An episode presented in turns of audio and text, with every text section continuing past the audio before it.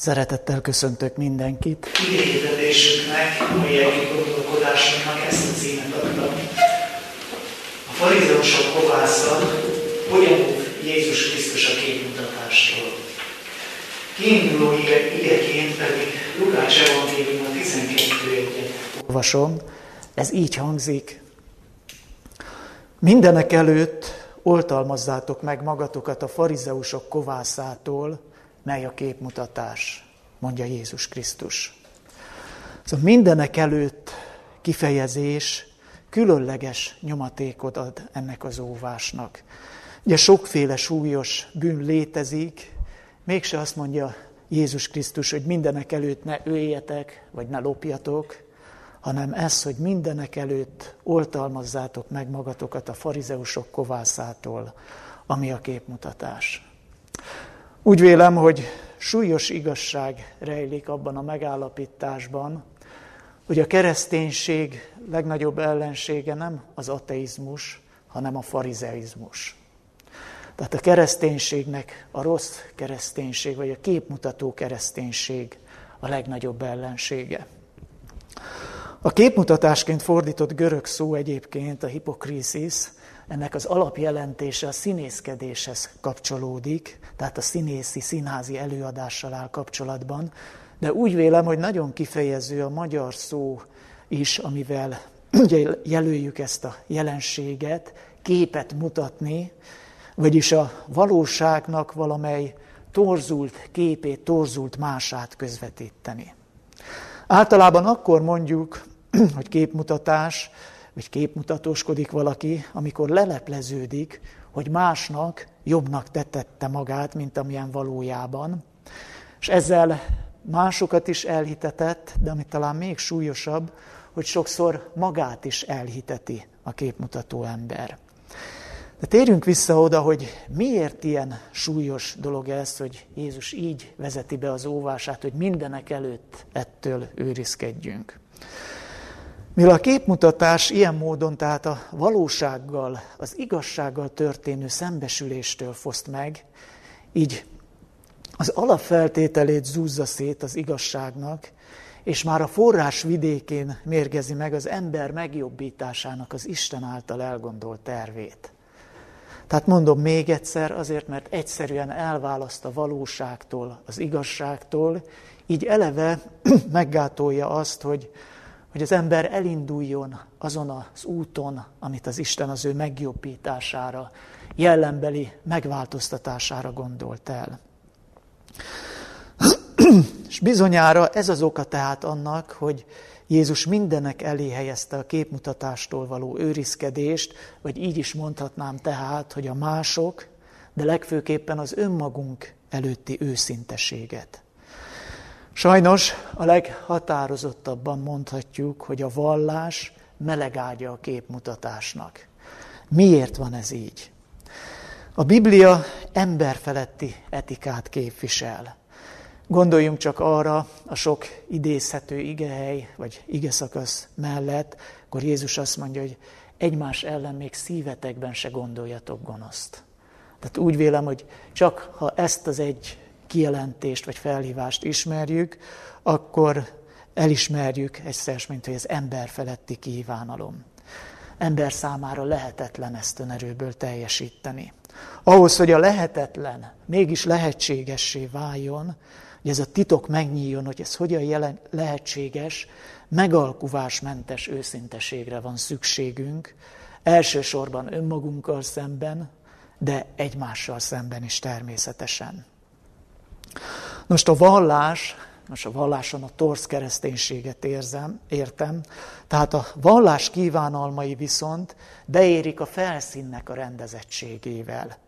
Sőt, nem is támasztanak más kívánalmat, a felszín legyen rendezett, és nem tűri a torz vallás, a torz kereszténység az őszintességet, nem tűri a problémáknak, a bűnnek a mélységében való, a gyökeres feltárását és rendezését. Tehát még egyszer, itt van egy emberfeletti etika, hatalmas a kísértés, hogy megjátsszuk azt, hogy megfelelünk neki, ahelyett, hogy őszintén elismernénk, hogy nem tudunk neki megfelelni, és a küzdelemnek azt az útját járnánk, ami a Szentírás, illetve Jézus Krisztus szerint egyedül lehetségessé teszi azt a csodát, hogy mégiscsak felemelkedjünk ennek az isteni erkölcsnek a magaslatára. Tehát mindez elemi erővel sodorja a, a gyülekezetet valamiféle beteg, össznépi szerepjátszás felé, vagyis az általános képmutatás felé. De nem kell ennek így lennie, nem törvényszerű, hogy ez így legyen. A képmutatásnak többféle válfaja, többféle fokozata van. Tekintsük át az alapvető eseteket, amelyeket a Biblia elénk tár, illetve azt is, hogy hogyan óv mindezektől Jézus Krisztus. A durva képmutatással kezdjük, van a képmutatásnak durva, kifejezetten durva esete is, amikor valaki tényleg előre kitervelten, gátlástalanul színészkedik, és téveszt meg másokat. Jézus így utal erre, erre az esetre, ti farizeusok, jó lehet a pohár és a tál külső részét megtisztítjátok, de a belsőtök rakva ragadományjal és gonoszsággal. Ez a hasonlat szerint, vagy metafora szerint, amit itt Jézus használ, a farizeusok képmutatása nem véletlenszerű volt. Ugye véletlenül nem lehet megtisztogatni a pohár külsejét, és a, a belsejét meg mocskosan hagyni. Tehát nem véletlenszerű, hanem eltervezett képmutatás volt. Nem az történt ebben az esetben, hogy a, egy pillanatra ugye, vigyázatlanul hagyott emberi természet szerencsétlenül megnyilatkozott, belecsúszott a képmutatásba, akár öntudatlanul is, ami egyébként sokszor megeshet velünk, hanem mondom még egyszer, itt előre eltervezett, gondos képmutatásról volt szó. Ugye, hogy a pohár, a tálk külsejét gondosan tisztogatják, de a visszataszító belső tartalomnak az elleplezésére szolgál ez az egész, tehát mindez tervszerű szándékosság volt. Aki ilyet tesz, az tudva tudja, hogy mást kommunikál, mást közvetít kifelé, mint amit belül gondol, és tudatosan hitetel másokat. Más helyütt Jézus így mutat rá erre a jelenségre, amiről beszélünk. Jaj, nektek képmutató írástudók és farizeusok, mert olyanok vagytok, mint a sírok, amelyek nem látszanak, és az emberek, akik azokon járnak, nem tudják. Mély bepillantást enged a durva képmutatásnak a lélektanába a 18 éve beteg asszony szombati meggyógyításának az esete. Ugye röviden itt arról van szó, hogy Jézus meggyógyít egy súlyos beteg, régóta beteg asszony szombaton, és ezt egy vallási vezető, a zsinagóga fő szombat rontásként értékeli és megfeddi. A Lukács evangélium a 13. fejezetében leírt eset talán így rekonstruálható. Ez a vallási vezető, a zsinagóga fő, bizonyára aznap eloldotta, tehát szombaton eloldotta a jászoltól az ökrét vagy a szamarát, és elvezette megitatni. Ennek elmulasztásával nem csak vagyoni kockázatot vállalt volna, de feltehetőleg arról is szó volt itt, hogy ő szerette az állatait, és nem szívesen tette volna ki őket annak, hogy egy napig ne igyanak. Tehát egy érzőszívű ember volt. Minden esetre a szombat tiszteletébe belefért ez a munka, hogy megitassa az állatait, nem így azonban egy ember eloldozása, akit a betegségi már 18 éve fogva tartott, megkötözve tartott.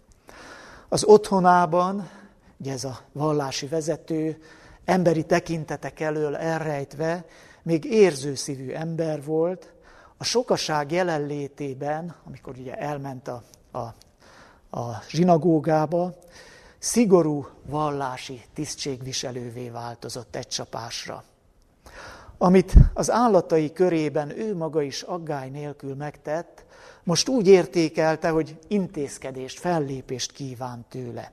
Sokan látták őt, és ezt minden bizonyal kiváló alkalomnak találta arra, hogy a vallás védelmében fellépve szemléltesse a hivatala és egyben a saját személye fontosságát.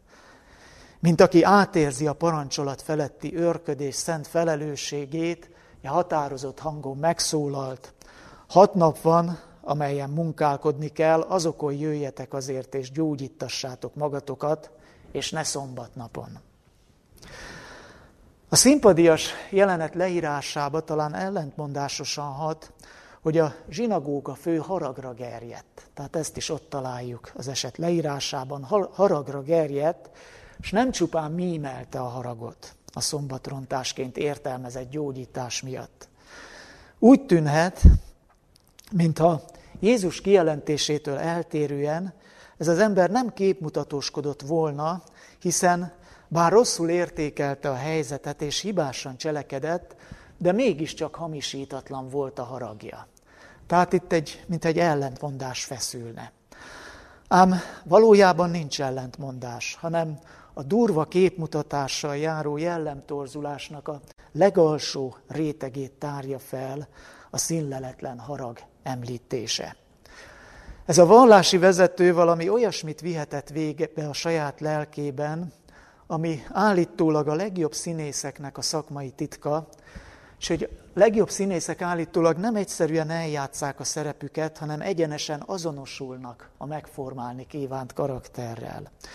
Vagyis a zsinagóga fő, noha tudva tudta, hogy őt valójában a feltűnni vágyás és a tekintély szerzés mozgatja, képes volt magát tökéletesen belelovalni a törvény és a rend szent felvigyázójának a szerepébe, végső soron képes volt elhinni önmaga hazugságát. Tehát ezért nem volt színleletlen a haragja, és így, érthet, így érthetjük azt, hogy ez a színleletlen harag a képmutatás, a durva képmutatásnak a, a legalsó rétegét tárja fel. Ez a jelenség egyébként csak érdekességként megjegyzem, a személyiség torzulásnak, a, a, a diktátorok személyiség torzulásának az utolsó szakaszához hasonló, ugye szakavatott elemzők rámutatnak arra, hogy a diktátorok, tehát a, ugye a politikai diktátorok, amikor fellépnek és hazudnak, akkor még tudva tudják, hogy, hogy ők hazudnak, és az előmenetelük, tehát a politikai sikerük érdekében hazudnak. De aztán eljön egy pont a pályájukon, amikor elhiszik a saját ideológiájukat, elhiszik magukról például, hogy ők a nép jótevője, a nép atya, messianisztikus küldetésük van, és így tovább. Tehát nagyon, nagyon érdekes lelki jelenség ez, amikor az ember már a saját hazugságát elhiszi, de tény, hogy van ilyen. Jézus egyszerű, de a lényeget isteni élet, éleslátással megragadó szavai leleplezték a vallási vezető, a zsinagóga főnek a képmutatását. Felelt azért neki az Úr, és mondta, képmutató, szombaton nem oldja el mindegyik őtök az ökrét vagy a szamarát a jászoltól, és nem viszi el itatni. Hát őt, az Ábrahám leányát, akit sátán megkötözött már 18 esztendeje, nem kellette feloldani a kötelékből szombat napon? A leírás fontos részlete, a bibliai leírás fontos részlete, hogy Jézus nem csak az asszonyt, ezt a beteg asszonyt szabadította fel a betegsége kötelékéből, hanem a sokaság tudatát is a vallási vezető szuggesztív fellépésének a bűvölete alól. Így olvasunk, hogy így ír erről a Szentírás, és mikor ezeket mondta, megszégyenültek minnyájan, akik, magukat neki ellenébe vetették, és az egész nép örült mindazokon a dicsőséges dolgokon, amelyek ő általa lettek. Tehát gondoljuk csak meg, ott volt a sok ember, és ő nekik, az ő számukra a vallási vezető közvetítette tulajdonképpen az Isten lényét. Jézus világosságot gyújtó szavai nélkül azonban legtöbben minden bizonyal a, a zsinagóga fő által mutatott hamis képet tekintették volna valóságnak. És ami különösen súlyos, ez nem csak a, a vallási vezető kiválósága és a helyes szombatünneplés tekintetében, hanem végső soron az Isten kiléte, az Isten jelleme tekintetében is. Tehát azt gondolták volna, hogy olyan az Isten, ami ennek ez a vallási vezető megmutatja az ő magatartásával.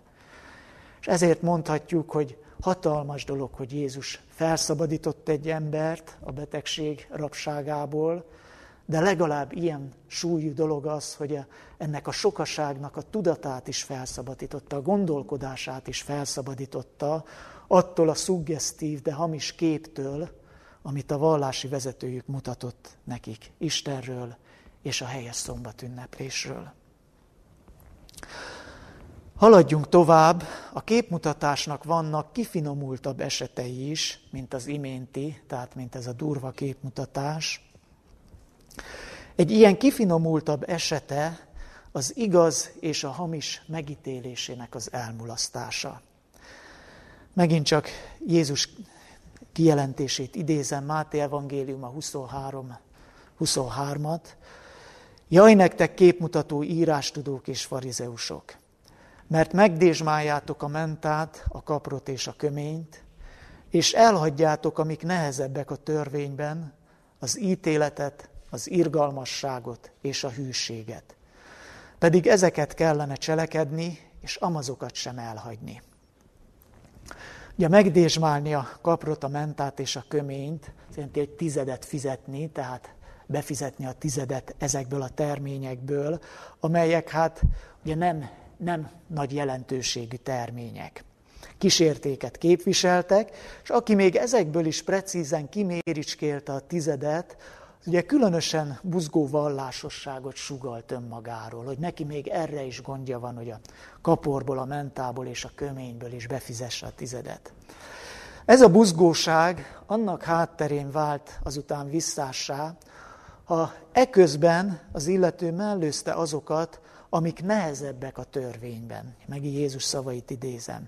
Az ítéletet, az irgalmasságot és a hűséget, avagy Lukács evangélium a párhuzamos része szerint az ítéletet és az Isten szeretetét. Tehát ha valaki ilyen buzgón befizette ezekből a terményekből a tizedet, de mindeközben ezeket az igazán fontos dolgokat mellőzte, akkor nem mást követett el, mint közönséges képmutatást, még hogyha annak a kifinomultabb változatát is. Bizonyára nem kell hosszasan fejtegetnem azt, hogy miért nem szabad elhagyni az irgalmasságot, a hűséget és az Isten szeretetét. Mindenképpen érdemes viszont részletesebben szólni az ítélet elhagyásáról, amit Lukács és Máté evangéliuma egyaránt említ itt. Az élet az emberi viszonyok szülte meg annyi helyzetben, az igazság helyes megítélése gyakran nem egyszerű feladat. Sőt, kifejezetten nehéz feladat, sokkal nehezebb, mint például kiszámolni a kapora, menta és a kömény termésnek a tizedét. A különböző emberi problémák, emberi élethelyzetek leggyakrabban nem fekete-fehérek, gyakran csak nehezen átláthatók, az ítélethozatal többnyire komoly utánjárást, súlyos lelki-szellemi erőfeszítést, sőt nem ritkán kockázatvállalást követel, és utólag korrekciót kíván, tehát nem ritkán arra is szükség van, hogy valaki, aki megítélte az igazságot és a hamisságot, utólag korrigálja magát, helyesbítse magát, vagyis hogy beismerje, hogy tévedett. Tehát az ezzel járó ítélethozatalt az akkurátus kapor és ment a tizedelők már elkerülték. A mondhatni könnyen kipipálható feladatot teljesítették, és ezzel letudni vélték a kötelezettségeiket Isten felé, eközben viszont megtagadták a kevésbé sematizálható feladatokat, pedig jobbára ezek jelentik az Isten iránti lényegi kötelezettségeinket. Ma már, ugye tudjuk, nem szokás kaporból és az ilyesféle, vagy akármilyen terményből természetben tizedet adni, ám Jézus feddése épp úgy időszerű a mai napig is, hiszen ha valaki akár pénz, a pénzbeli tized gondos be, befizetésével le, véli letudni az Isten iránti kötelezettségeit, és közben nem vállalja az igazság és a hamisság közötti ítélettételt, hasonló képmutatást követel, mint az egykori kaporral és mentával buzgolkodó farizeusok. De mi a helyzet Jézus egy másik felhívásával, ami mindennek ellent mondani látszik? Lukács 6.37 szerint Jézus arra is felhívott, ne ítéljetek, és nem ítéltettek. Tehát hogyan hozható ez összhangba azzal, hogy itt, itt meg Jézus azért fed meg az imént idézett ige szakaszban, hogyha elmulasztjuk az igaz és a hamis megítélését. Megjegyzem, a képmutató magatartás kiválóan tud építeni erre az utóbbi felhívásra, tehát hogy ne ítéljetek. Ezáltal a bűnt ez egyenesen erényé képes maszkírozni, mert ugye valahogy így gondolkodik, vagy így ezt sugalja magáról, nem azért mulasztom el a dolgok megítélésért, mert lusta vagyok, közönyös vagyok, gyáva vagyok, vagy buta vagyok, hanem azért, mert alázatos vagyok. Lám Jézus is megmondta, hogy ne ítéljetek, és én nem ítélek. Mondom, tehát kiválóan tud erre építeni a képmutató magatartás. Azonban a folytatásból, tehát ne ítéljetek és nem ítéltettek, ennek a felhívásnak a folytatásából világosan kitűnik, hogy Jézus az ítélet tiltását a kárhoztatás tiltásával és a megbocsátás szükségességével kapcsolta össze. Felolvasom tehát a folytatást. Ne kárhoztassatok, és nem kárhoztattatok. Megbocsássatok, és nektek is megbocsájtatik. Vagyis nem általában, Jézus nem általában azt tiltotta, hogy a jelenségeket, az igaz és a hamis dolgokat, tetteket, beszédeket megítéljük, erre egyenesen felhívott, hanem az ember végleges elítélését és a megbocsátásból való kizárását tiltotta, amikor azt mondta, hogy ne ítéljetek. Tehát ne kárhoztassatok és megbocsássatok. Maga Jézus ebben is példát mutat, mert ha kellett, akkor keményen néven nevezte a dolgokat. Távol áll tőle az a fajta keresztényinek gondolt finomkodás, ami a nyilvánvaló dolgok kapcsán is csak mismásol, és inkább szolgál az igazság elfedésére, semmint a tapintat kifejezésére. Csak hogy egy példát mondjak, Jézus egy ízben így nyilatkozott egy uralkodóról, egy politikusról, ha úgy tetszik, mondjátok meg annak a rókának. Tehát semmi köntörfalazás nincsen itt, nem nevén nevezte a dolgokat, és ezt a fajta határozottságot, ezt a fajta, mondom, elsősorban a, a jelenségek megítélését, és nem az ember elítélését várja tőlünk is. János 7.24, ne ítéljetek látszat szerint, hanem hozzatok igazságos ítéletet.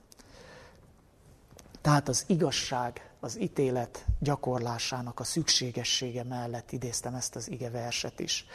Vagy akár a Lukás 12.54-től kezdődő ige szakaszt is említhetem, amelyben Jézus azt veti a hallgatósága szemére, hogy a földi érdekeiket szolgáló ítélethozatal iránt nagyon készségesek, de az örök sorsuk iránt, vagy az azzal kapcsolatos ítéletek meghozását pedig elmulasztják. Képmutatók, az égnek és a földnek ábrázatáról tudtok ítéletet tenni, erről az időről pedig mi dolog, hogy nem tudtok ítéletet tenni? S mi dolog, hogy ti magatok is meg nem ítélitek, mi az igaz?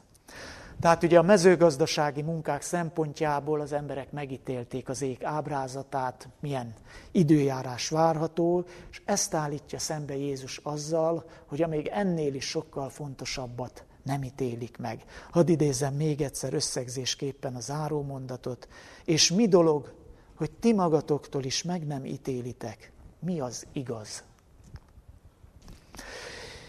A képmutatásnak egy következő esete lehet, és most már végig a kifinomultabb képmutatásnál, képmutatással foglalkozunk, tehát egy következő esete lehet a tudomány kulcsának a birtoklása.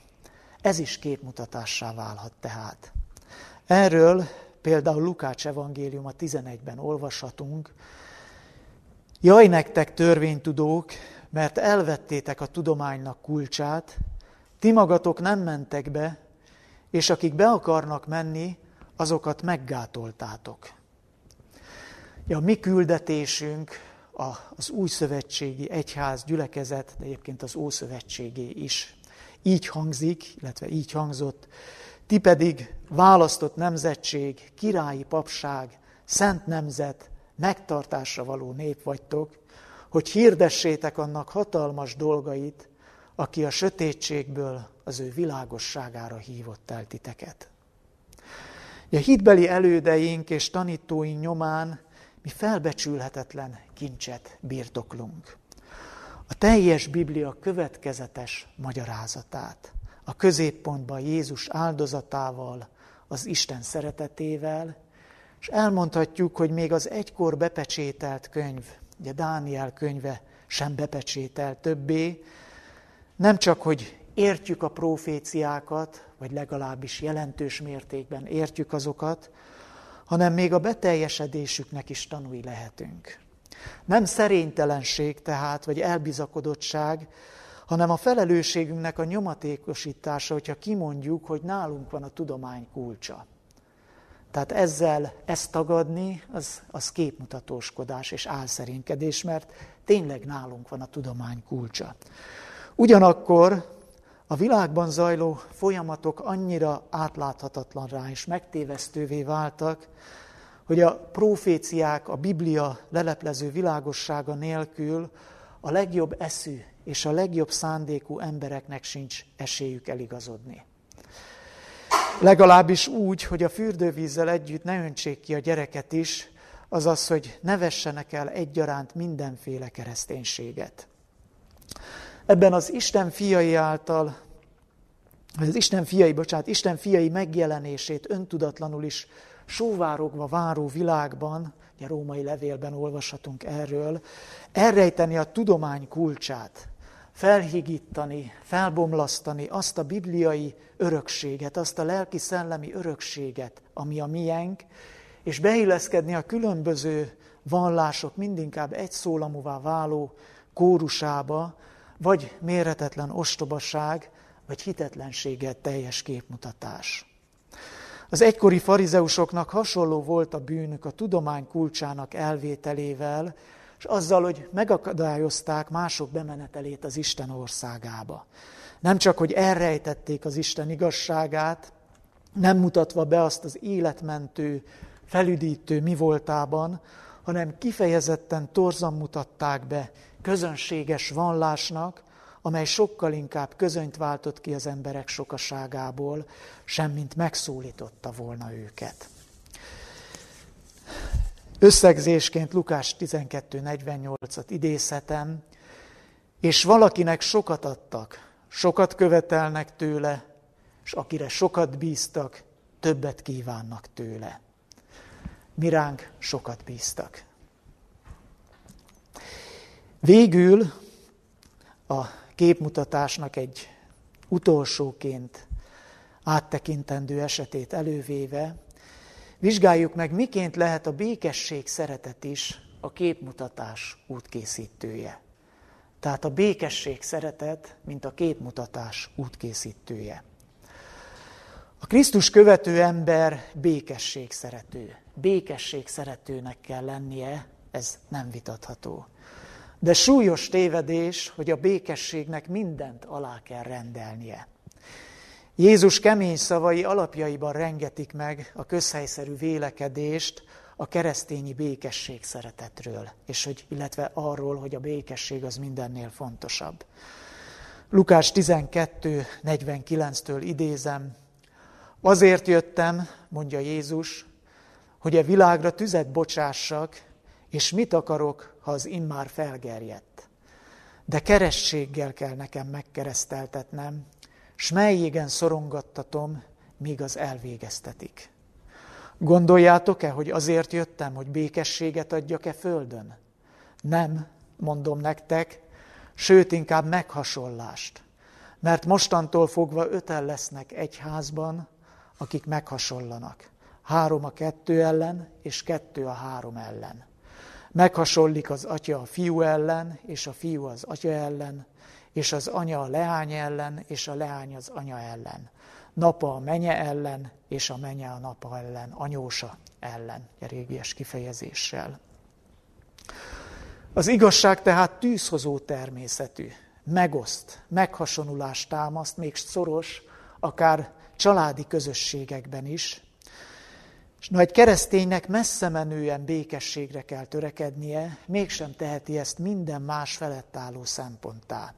Hamis az a közösségünkben is gyakran megjelenő felfogás, hogy a külsődleges békesség, illetve ennek mindenáron való fenntartása a kereszténység feltétlen hitelesítő jegye. Jézusnak nem csak a szavai, de egész szolgálata és az azt betetőző kereszthalála is száfolják ezt a vélekedést. Az igazság elutasítása lehet nyílt, így is mondhatnám, Jézus Krisztus elutasítása lehet nyílt, képmutatás nélküli. Ilyen például a, a Bibliában a galileai válság esetéről olvasunk. Sokan azért, akik hallották ezeket az ő tanítványai közül, mondták, kemény beszéd, ez kicsoda hallgathatja őt. Tehát megint a megosztó beszéd egyáltalán nem békességet váltott ki, hanem felzaklatott. Dicséretükre legyen mondva ezeknek az embereknek, hogy ők nyíltan elutasították. Tehát rosszul döntöttek ugyan, amikor elhagyták Jézust, de legalább nem képmutatóskodtak. Ám az igazság elutasítása lehet rejtett, nem felvállalt is, és ekkor válhat a békesség szeretetre való hivatkozás etikai kibúvóvá és kísértésé a képmutatásra. És sokan próbálják békesség szeretet címén erényé tenni a gyengeségüket, vagy a gyávaságukat, vagyis azt, hogy nem akarnak, vagy nem mernek kellő határozottsággal kiállni az igazság mellett. A békesség szeretetben tehát gyakran a gyengeség, vagy a gyávaság ölt hamis, ám keresztényi színezetű képet pedig meg van írva, ugye számos igelyet idézhetnék, most példabeszédek 27-ből idézem, jobban nyilvánvaló dorgálás a titkos szeretetnél, jó szándékból valók a barátságos embertől vett sebek, és temérdek a gyűlölőnek csókja. Végül összegzésképpen, egész együttgondolkodásunk összegzéseképpen Miért értelmetlen minden képmutatás? Hadd tegyen fel ezt a, ezt a summázó kérdést. Röviden, mert nincs oly rejtett dolog, mely napfényre ne jönne, és oly titok, mely ki ne tudódnék. Lukás 12.2-t idéztem. Tehát nincs oly dolog, ami ki ne tudódnék, amely napfényre ne jönne, és hozzá kell tennem, nem vagyunk naívak nyilván, Kétségtelen, hogy az evilági érdekeket, vagy ebben a világban az előmenetelt jelentősen segítheti a képmutatás. Hát gondoljunk akár a munkai karrierre, vagy előmenetelre, hányan élnek ezzel az eszközzel, másnak mutatják magukat, mint amik, és működik legalábbis eh, bizonyos ideig. Azonban keresztényként Noha ebben a világban élünk, és itt is boldogulnunk kell, egy pillanatra sem szabad szem elől tévesztenünk a következő két szempontot. Egyrészt, hogy a legfőbb célunk nem az evilági boldogulás, hanem az üdvösség, az örök élet elérése. Másrészt pedig az, hogy az Úr minden szívbe belát, és minden emberi gondolatot jól ért. Ezt ugye, Krónika első könyve 28. fejezetéből idéztem. Tehát ebből az utóbbi szempontból különösen is veszélyes az önmegtévesztő képmutatás. Ezzel legfőképpen nem másokat, hanem önmagunkat vezetjük félre.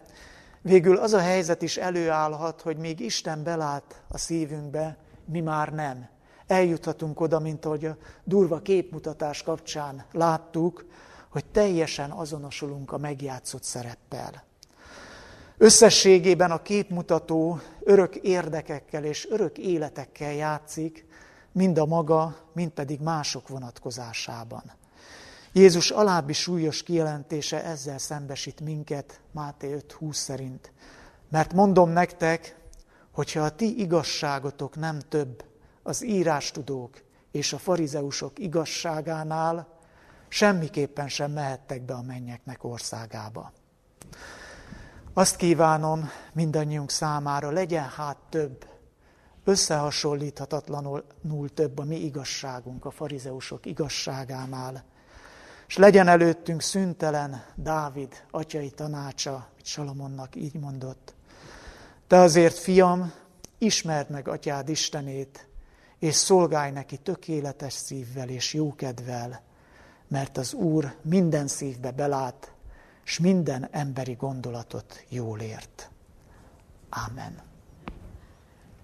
Teremtő Istenünk, köszönjük azt, hogy ilyen világosan és ilyen hangsúlyosan figyelmeztetsz bennünket a képmutatásra, annak az elkerülésére, mint ami talán kevésbé tűnik ártalmas dolognak, mint a nagy karakteres bűnök, de mégis a legsúlyosabb, legsúlyosabb dolog, amit elkövethetünk, mert a forrásnál vág el minket, a valósággal, az igazsággal való szembesüléstől, és attól, hogy a te mi megjobbításunkra elgondolt terved sikeresen végbe mehessen. Kérünk, emlékeztes minket ezekre a felhívásokra, Jézus szavaira, amivel óv a farizeizmustól, a színészkedéstől, a képmutatástól, és adj erőt, igényt, bátorságot, őszintének lenni, mindenek előtt, önmagunk előtt, de egymás előtt is. Megváltunk nevében. Amen. Gra